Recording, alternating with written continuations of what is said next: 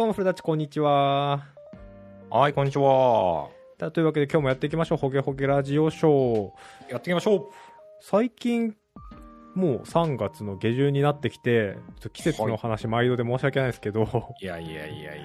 日が長くなったなと思いませんか？いや、だいぶ長くなりましたね。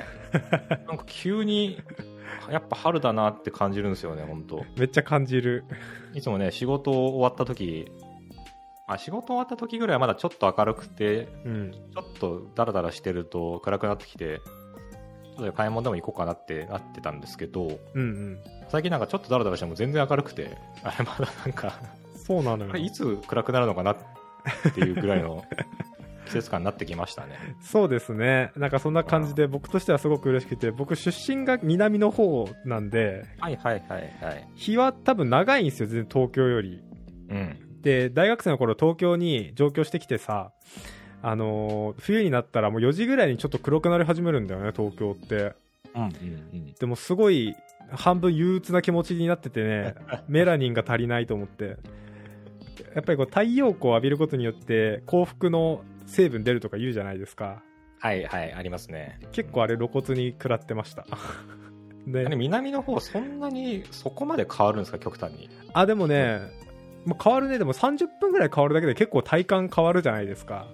例えば、ああ、確かに、ね。6時半にく真っ暗になるのと7時に真っ暗になるのってやっぱり結構感覚違うんですよね。うん。そう逆にちょっとまた昔話で申し訳ないですけどあのオーストラリアにいた頃とか、もうサマータイム入ったらもう8時ぐらいまで明るかったりしたんですよ結構。うんうんうん。ってなったらなんかえまだ全然活動的に動けるなって気持ちなんだけどもう9時みたいな感じで結構ね体とのズレがすごくてとかってなるんなでやっぱり12時間とか30分でも結構違う気がしますね。あの、サマータイム、僕はずっと日本なんで、体感したことないんですけど、うん。実際切り替わった瞬間で、なんか気持ち悪くなるんですか？あー、僕どうだったかな？気持ち悪くなるかどうかわかんなかったんですけど、今の会社に当時から勤めてたんで、僕サマータイム切り替わるの知らなくて、いつもより1時間早く、あの、出社っていうか、出勤してて、すごい総ツッコミを受けたことありました。まだ働いちゃダメだよ、この時間、みたいな。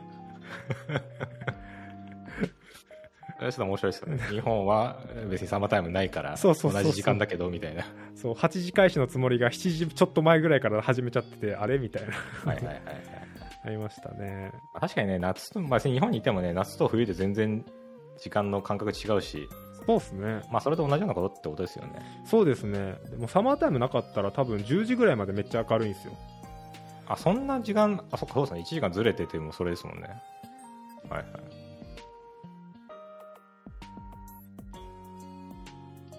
あれ？なるほどね。あ、ごめん、今ちょっと回線が終わったよね、どっちかのね、完全に今、固まってましたよ、バイさん。すいません、ちょっと回線が一瞬終わったので、編集します。はい編。集点を作って、まあという感じでね、じゃあ今日も早速記事紹介の方に移っていきたいんですけれども、はい。古たち何か気になった記事とかありますか？いや、ちょっとこれはだいぶ面白い観点の記事が1個ありまして、はい、えっとですね、まあ、まだ僕の大好きなログミ様なんですけど、大好きですね。あの、心理的安全性だけが高い職場は、若手社員の離職意向が高い。若手のエンゲージメントが高い職場が持つもう一つの安全性っていうものがありまして、およ、面白そう。あの心理的安全性っていう言葉あるじゃないですか。はい、ありますね。はい。まあ、カイさんも知ってると思いますし、まあ、僕もよく聞いてる言葉なんですけど、まあ、とはいえあの心理的安全性も結構、僕の考える最強の心理的安全性がありがちな ものでして、なるほど。はい。はい、何をもって心理的に安全と呼ぶかが結構人によっても分かれてはいるんですよね。うんうんうんうん。なんかその好き勝手自由にやっても大丈夫っていう意味合いだけの人もいればなんかそれプラスなんかもう少し責任もセットで考えるうんうん。ちゃんと意味のあることをとかなんかなんかこう要要はなんですかね出る杭は打たれるにならないような環境っていう意味で捉える場合はあるんですよね。はいはい。だからその単純になんか自分が好き勝手できるとかじゃなくて目目的に向かって突っ走るのは許容されるみたいなとか、はいはいはい。まあ、いろいろあるんですけど、まあ今回はその心理的安全性の話ではなくてその心理的安全性が高い高いっていうのってなんかいい職場って思われがちだけど、うんまあ、そういうところって実は離職する人も多いみたいな話なんですよ。へえ意外ですね。なんか逆に聞こえるんですけど。そう逆に聞こえると思うんですけどでも僕この記事をちょちょろっと見てあなるほどそういうことかっていうのがすごく分かってですね。はい。要はその心理的安全性が高いって言葉で言うとかっこいいんですけど結構なところがこう誤解していてうん。なんか何やっても許すっていう環境になるんですよね。ああそう。でなんかこのこの登壇した人がインタビューかなんかだと思うんですけどなんか大手企業の新卒入社の人にこうインタビューして回ると結構みんなこう余裕がありますとかなんか社会人ってこんなこんな緩いのかとかうん。なんか親戚の子供扱いみたいな感じを受けますとか。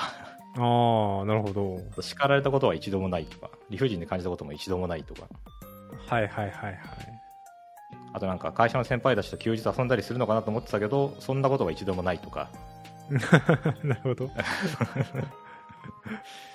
これはそのなんかイメージわかりますよね。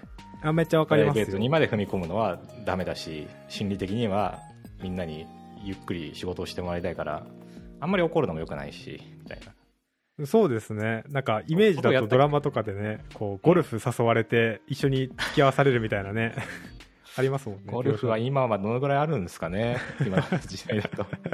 僕の時代はありましたからね。僕の時代っていうかえあ 10, うん、10年前15年前は普通にあったんで。そうなんだ。ありましたありました。なんかその辺の価値観はすごいアップデートかかってる感はありますよね最近の世の中的に、ありますねうんアップデートと呼ぶのがだからちょっと微妙ですよね。なんかダウングレードかもしれないし これがあそう更新はかかってるけどそれはなんかいい意味で前に進んでるかどうかはまた全然別問題かもしれなくて。ーなんかそうですね。第一目標がすごい可処分時間を奪っちゃいけないに行っちゃってて他の目標例えば仲良くなるとかって目標がないがしろになってるみたいなことですよね。ダウングレードあそうですそうですそうです。まさにまさはいにその、本当は休日にね先輩からしても遊びたいと思ってたかもしれないけどでもこんなこと言ったらパワハラだなんだかんだって言われる世の中だからあんま言いたくないとか。はいはいはい。リモートワークでやりづらいのもあるし、まあ、コロナ禍だったからやりづらかったのもあるし多分いろんなものがこう絡み合ってると思うんですけど。はい。まあ、今ね、このね、叱られたことが一度もないとかっていうのはまさに、なんか今の時代を象徴してる話だと思うんですよね。そうっすね。すぐにパワハラだとかって言われちゃう時代なんで、うんまあ、僕の頃はね、ありがたいことに結構普通にガンガン怒られてたんで、うんうんうん。若い頃とか新卒の頃は。いやなんかそういうの聞いて思うのはですねあの、はい。私も感じるんですけど日々。今の社会そういういろいろケアしてくれる社会ある意味、はい。まあ、ある意味ケアしてくれない社会でもあるんだけどうんうん。において大事なのってあの自責力だと思うんですよね。多責の人っているじゃないですか。自分を責める。自分の責任、そうそうそうそうそうそうでこれ多責の人にとっては多分すごい今生きづらい世の中になってて言われないから治らないしみたいなうん。ことだと思うんですよね。でも自責だってだって感じれる人は自分でじゃあ次こうしようああしようとかって自分でできる範囲でもっとこうできないかああできないかって動けるんで自由度高くてめっちゃいいと思うんですよ、うんうんそういう多責思考の人にとってはかなり成長する場面が奪われてますよね結構ああ、多責、うーん、どうなんでしょうね言葉の選び方次第かもしれないですけど、多責の人からすると、ある意味、周りが教えてくれないから、プンプンで終わるのかもしれないですけどね。ああなるほど そうそうそう。自分が悪いと思わないから、ああそういうことねそうそう。だから逆に自責のし、自責思考になっちゃう人が、さらにでも上司とかね、先輩からも、でもアプローチもしてもらえなくて、もうどうしようもなくなっちゃうっていう状況になり、陥る可能性はありますよね。ああ確かに確かに。そうだね、うん。そうとも取れる確かに。だし逆になんか、ね、頑張ってこっちから行ったとしても向こうはめちゃめちゃ気使ってくるから、いやうん。でも大丈夫大丈夫。やんなくていいよ海君は。なんかちょっとみんなで飲み行こうと思うけど海君だけ誘うのやめようかとかってあこれはちょっと違うか。これはこれでパワハラか。誘ってくださいよでなんかそういうのがあってあの最近はちょっと僕聞かないですけど OJT とかって言葉あるじゃないですかオン・ザ・ジョブ・トレーニング。あトレーニングはい。OJT の機会も減ってるとちょっとこれなんかあんまり理由よく分からなかったんですけど減っててでかつそのオフ JT も減少してるっていうのがあって。お FJT 皆さんってオフ JT ってそもそも知ってます？いや初めて聞きました。まあこれもちょっと解釈いろいろあるんですけど要はオン・ザ・ジョブじゃないとですね。オフ・ザ・ジョブのトレーニングなんで。うんうんその仕事と関係ないところでのなんか学びの機会みたいな。だからけん全然関係ない研修とかもそうだし、まあ、ちょっとトライ用によってはだからゴルフもそうかもしれないですよね。トライ用によっては。おなるほど。あのお客さんゴルフ好きだからちょっと一緒にゴルフ練習しに行こうぜっていうのもある意味オフ JT かもしれない。ある意味、うんうんでそういうのもどんどん減ってると思うんですよ。だからねそのね明確にけなんかその仕事に関わるもののトレーニング機会も減ってるし仕事にちょっと関わらないけど間接的に関わるようなトレーニング機会も減ってきてると。うん。うん結局だからそういうの全てもらえる場がなくなりつつあるっていうことうん。だと思うんですよね、はい。でようやくあの本題なんですけどその心理的安全性が高いだけではダメでもう一個の安全性がひ必要ですって話でそのもう一個何かっていうとキャリア安全性っていうふうにこの人は呼んでいてうんまあだからキャリアですよね。自分の社会人としてのビジネスマンとしてのキャリアがこの道を通っていけば安全に先に進んでいけるのかどうかっていう基準。らしいんですよ。それって例えばこの職場にいていいのかなみたいなのそういうことってことですか？この仕事してていいのかなみたいなことですか？えーっとかんそうですね。そこもあの考え方次第なんですけど例えばこの、なんだろうな心理的安全性がすごい高くてもなんか本当に好き勝手やらせてくれてどんだけミスしても誰も責めてこないしいやもうもういいよもういいよちょっともうもういいよいいよってなっちゃうとうん。なんか多分学びの機会が少ないんですよねそういうのって。うんうんうんで学びの機会が少ないということは今この瞬間は心地いいんだけどじゃあ5年後10年後まで自分が社会人としてちゃんとやっていけるかどうかっていうのがだんだんと不安になってくるんですよね。ああこれがキャリアア安全性が低い状態なんですようんはいはいはい。ああ分かって今今のこの仕事をすっごい頑張ってやっててもうん。頑張ってるんだけどなんか全然成長してる感じもしないけどでもなんか毎日定時で上がっていって言われるし1年間に有給を20日ぐらい取れるしうん、うん。心理的安全性は高いよな。でもなんか不安だなっていうのがそのキャリア安全性が低いっていうこと。なるほどねはい。なんか仕事する上での摩擦みたいなのがあってその摩擦を軽減自分でしていくことによって多分それ成長とかにつながると思うんですけどその摩擦が少ないみたいな感じなんですかね、なんかまあ快適にやりすぎちゃうっていうか、ちなみにそのなんかこのグラフというか心理的安全性とキャリア安全性をこう掛け合わせてうん。まあ両方とも高いものをなんかこの人はセキュアっていうふうに呼んでてセキュアな状態。はい。で心理的安全性が高いけどキャリア安全性が低いものをルーズおー要は緩いってことですよね。はいはいはい。辛くはないと。で心理的安全性が低くてキャリア安全性が高いものをヘビー と呼ぶと。おーなるほど。だからすごい辛い環境なんだけどめちゃめちゃ成長してる感じはありありまくる状態。はいはいはい。ヘビーな職場ですね。でも学びがあるんですよって言って。で両方とも低いのがデンジャラスらしいんですけど。なるほど。心理的安全性も低いしここにいても何も成長していかないっていう感じる場所。なるほたたどだの危険な場所っていうのがあって。で往々にして多分今の日本企業はその心理的安全性が高いけどキャリア安全性が低いルーズな職場になりがちなんじゃないかっていうのが多分この話の流れとしてあって。うんうんうんうん。まあなんとなくわかるんですねこの感覚やっぱり。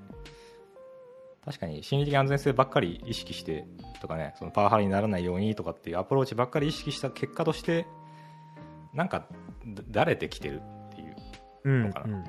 そうだねそうやっぱ結構これは僕も感じる時はやっぱあって、まあ、てかね年々こう年を経るごとに会社とかいろんなところで携わる場所が変わるごとになんか徐々に甘くなっていってる感じは確かに受けるんですよね。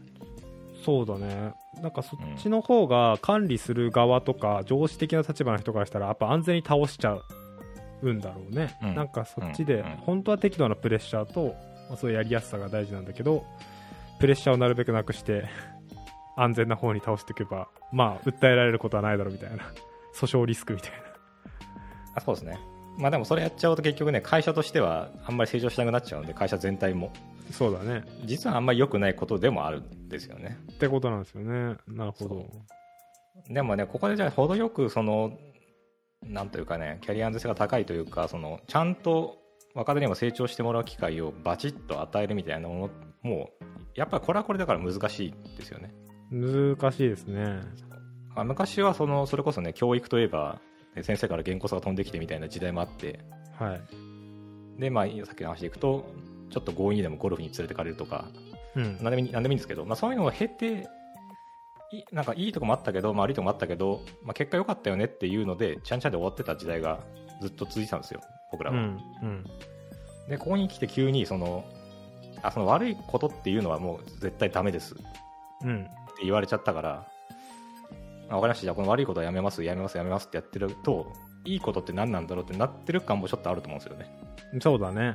その結局なんなんか怒るのダメだけどでもじゃあ怒んなくていいけど柔らかく指摘したらでもこの人全然理解してない気がするけどこれでいいのかなみたいああはいはいはない。よあよくよくあるんですけど僕の場合それをいやあり感じることがありますね。ありますね。本当だったらこうバチーンって怒った方が多分まあねもちろんやりすぎはよくないですけど多少の刺激になって相手に残るはずなのになんか優しく書いたせいで全然伝わってないとかうん。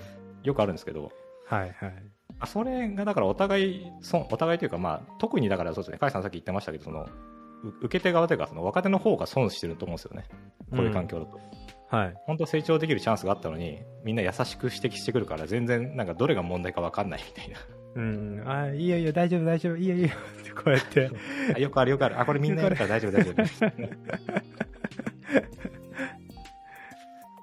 ていうのはね。甲斐さんこういうの感じる機会ありますか？甲斐さんはどっちかというと若手側の方だと思うんですけどポジション的には。そうですね。だでもなんか僕あー僕なんかでも周りにいた人に恵まれてたのかその辺は程よく叱られてた気がしますね。たまたまこの時代でも。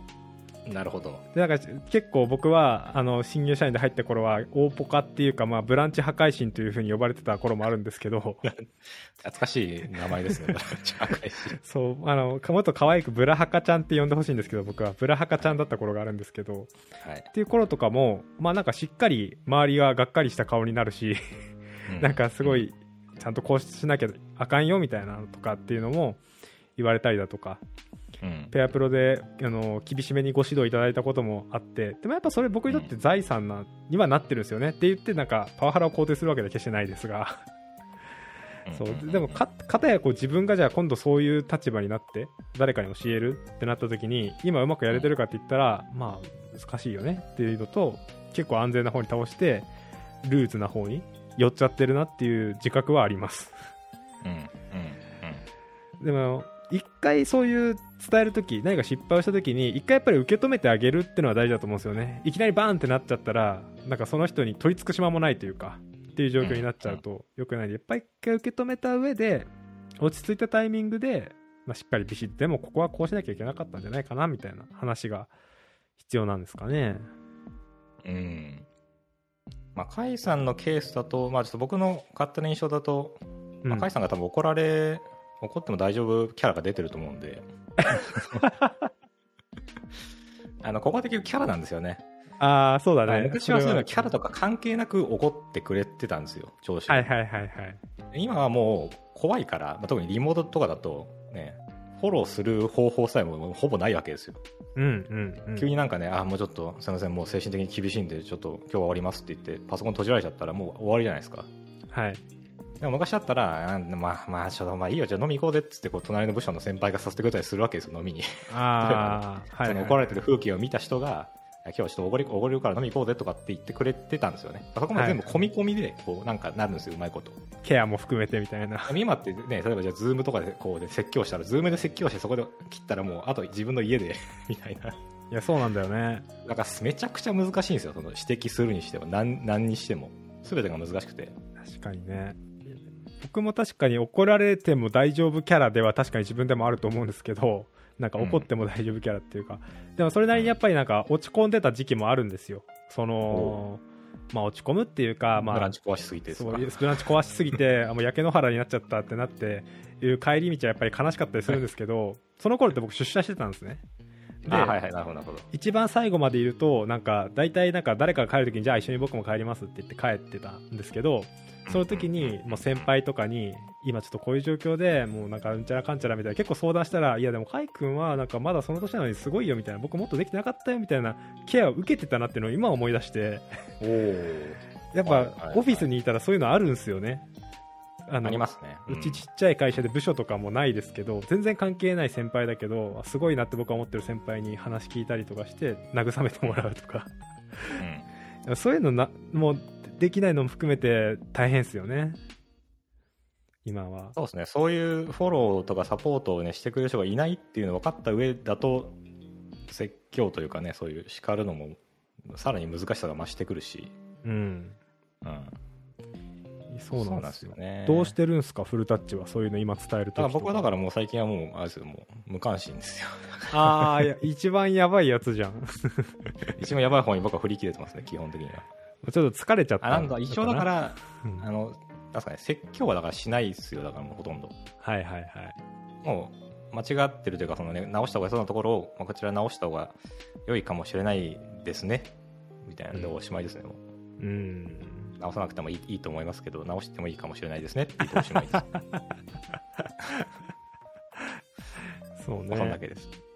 えじゃあ逆にさ今これを聞いてるさそのじゃあ新入社員の人とかが、じゃあもっと自分怒られてもいいキャラでもいいんじゃないかっていうか怒られるキャラになりたいっていう人はなんかどどう振る舞えばいいんですかね、なんか自分でそっち側だと思うんですけどなんか客観視できないんでわかんないですけど怒りやすい人とかってどういう人なんですか？怒りやすいっていうか言いやすい人、まあとりあえず確実に言えるのはもう自分から言うしかないですよねそれを。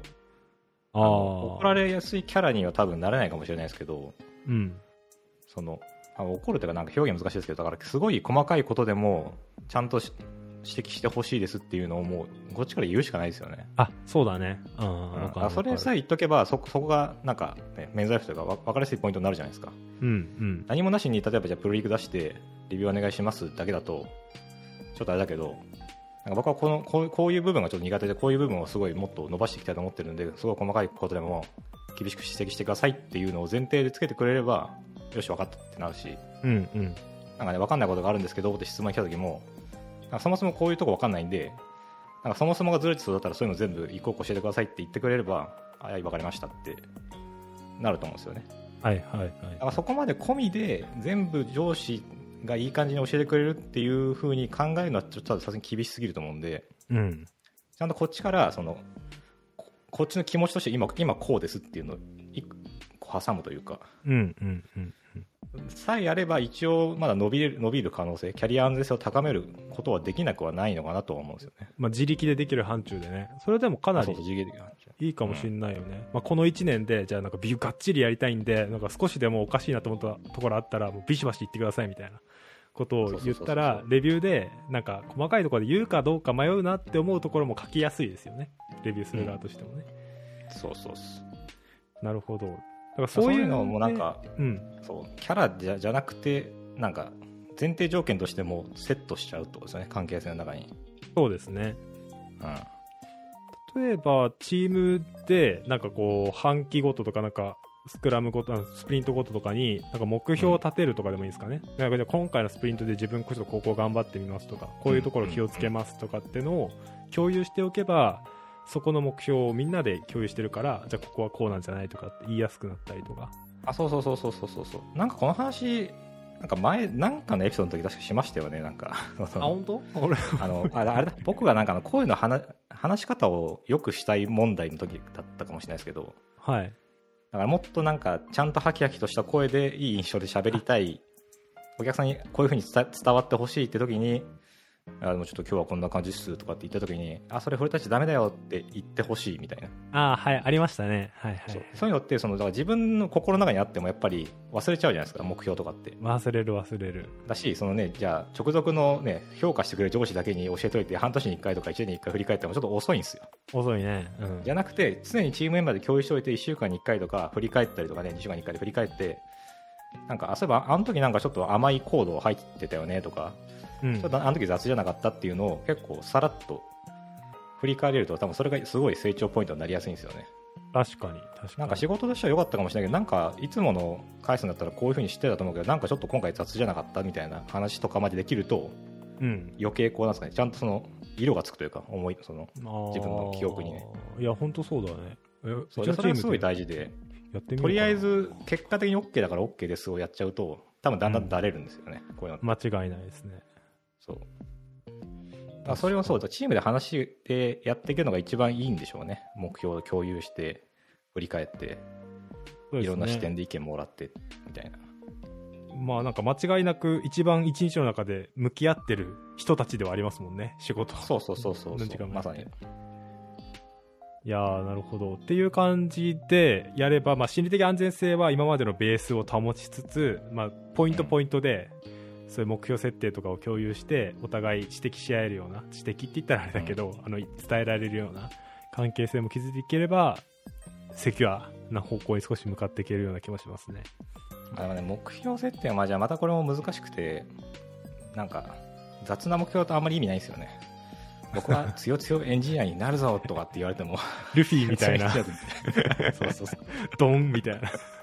そうエンジニア王に俺はなるとか言われても、その定義は何何なんですかみたいになっちゃうじゃないですか。そうだね。そうだからそこはさっきね、僕が言ったみたいな、なんだろうな、ちょっと今までよりもいいい印象に、例えば聞こえるような話し方にしますとか、なんかね、ゆっくり話しますとかみたいな、分かりやすければ、うん。指摘もしやすいんですけど、うん。ちょっといいコードが書けるようになりたいですとかって言われても、よくわからないんで、はい。なんか、具体的な数値を多分出す必要があるんでしょうね、そういうのは。あ定量化していくっていう。そう定量化できるようにしとかないと、ちょっと厳しさもあるかもしれないし。なるほどね。確かに、まあ、でも定量化ってなってくると、確かに目標設定のセンス問われますよね。意味のない定量化もあると思うんで、そこをうまくね、やる必要はあるかな。なんかそのね、さっきのプロリクの話とかだと、まあ、プロリクに限らず何でもいいんですけど、なんかこう、完成物をじゃあ提出されて、そのメンバーから。うん。で、そのね、依頼した方が見たときに、なんか全然違う、こんなんじゃどうすんだみたいな時とかに、うん。多分今だと、そっか、ちょっと僕の、なんか指示の仕方が悪かったかな、みたいな。ささっと直しちゃうとかっていう人も結構いると思うんですけど、はいはいはいはい。だし、まあそこでね、こう、劣化のごとく起こる人もいるかもしれないし、うん。まあどういうふうにいくかはね、その人によるけど、だその時にちゃんと、なんだろうな、いや、これ全然、全然依頼したのと違うんだけどなって言って、話し合えるような関係性がやっぱり、まあ理想っちゃ理想なんですよね。そうですね。確かに。そこでなんか、うん、これは言ってはいいのかな、言っちゃいけないのかなって考える時間が入っちゃうだけでちょっともうやば、弱くて、関係性としては。うん。まあ、とはいえね、リモート環境でやっぱ難しさはあるんですけどね、そこも。そうですね。なんかオフラインとね、ちょっとコーヒーでも買って、カイさん、ここのプロジェクトちょっと全然違うけど、ちょっと、スタバでも行こっか、みたいな。ああ、そうだね。できるんですけど、環境変えて話すとか。そうですね。そうそう。まあでもそこも込み込みで、だとしても、ズームとかでね、そういう深い話もできる関係性を作るには、やっぱでも、さっき言った通りね、自分はこういうふうにしていきたいんですっていうのを常に伝えとくっていうのが肝な気がするんですよね。そうですね。やっぱり、なんかいわゆる古舘の好きなっていうかよく言ってるタックマンモデルってあるじゃないですか。はいはいはい。あそこでいうところ、僕がなんかすごいえ？チームオタクみたいになってますけど、チームオタクでしょ、あなたは。タクマモデルね。あの、タックマンモデル4段階のフェーズがある。はい。あ、そうそう、形成期、混乱期、統一期、機能期ってあって、まあ最後再か、うん三三回期ってあると思うんですけど、うんっていう、多分形成期、形成期からうまくできてないって捉えた方がいいのかな、この心理的安全性が高いだけっていうのは。あそうですね。あのまあ、どっちかというとですね、形成し、そうですね、していく段階で、散らばって、あ、どっち、どうかななんか混乱期を避けようとしてるっていうことなんですよね、こういうのって。やっぱそうなんですかね。混乱期を避けてるってことなんですかね。なんかちょっと意見が違う意見が出てきた時にあでもまあ誰々さんはそういうこと言う時はあるかってこうスッてこうなんかお互いそれを全部避けようみたいなスッ,、うんスッて、うんでも本当はそれをバチンと受け止めていやそうじゃないんじゃないっていうちょっと対立が生まれるのが本来あるべき姿なんですよねね人間同士の場合だと、はい全く対立ゼロでいい関係になるって多分ありえないんですよないです99%ぐらいねは。はい。でもその対立が怖いから恐れちゃってみんなそれ逃げちゃうんですようん。なんかあの部下のあの態度すごい気に食わないけど、でもまあ今の時の若者だからそういうもんなのかなみたいなので、いろんなものに目をつぶりまくるんですね、お互いが。うん。うん。それやってると、多分その混乱期というか、そのわーって発散してる時に発散したままどっか行っちゃうんですよ、みんな。いやっぱりだからそうだね。心理的安全性という名の無関心になっちゃってるってそう。ことだね。結局は無関心なんですよね。自分はなんか確かにパワハラとか受けてないから楽だなっていうだけの話で、うん。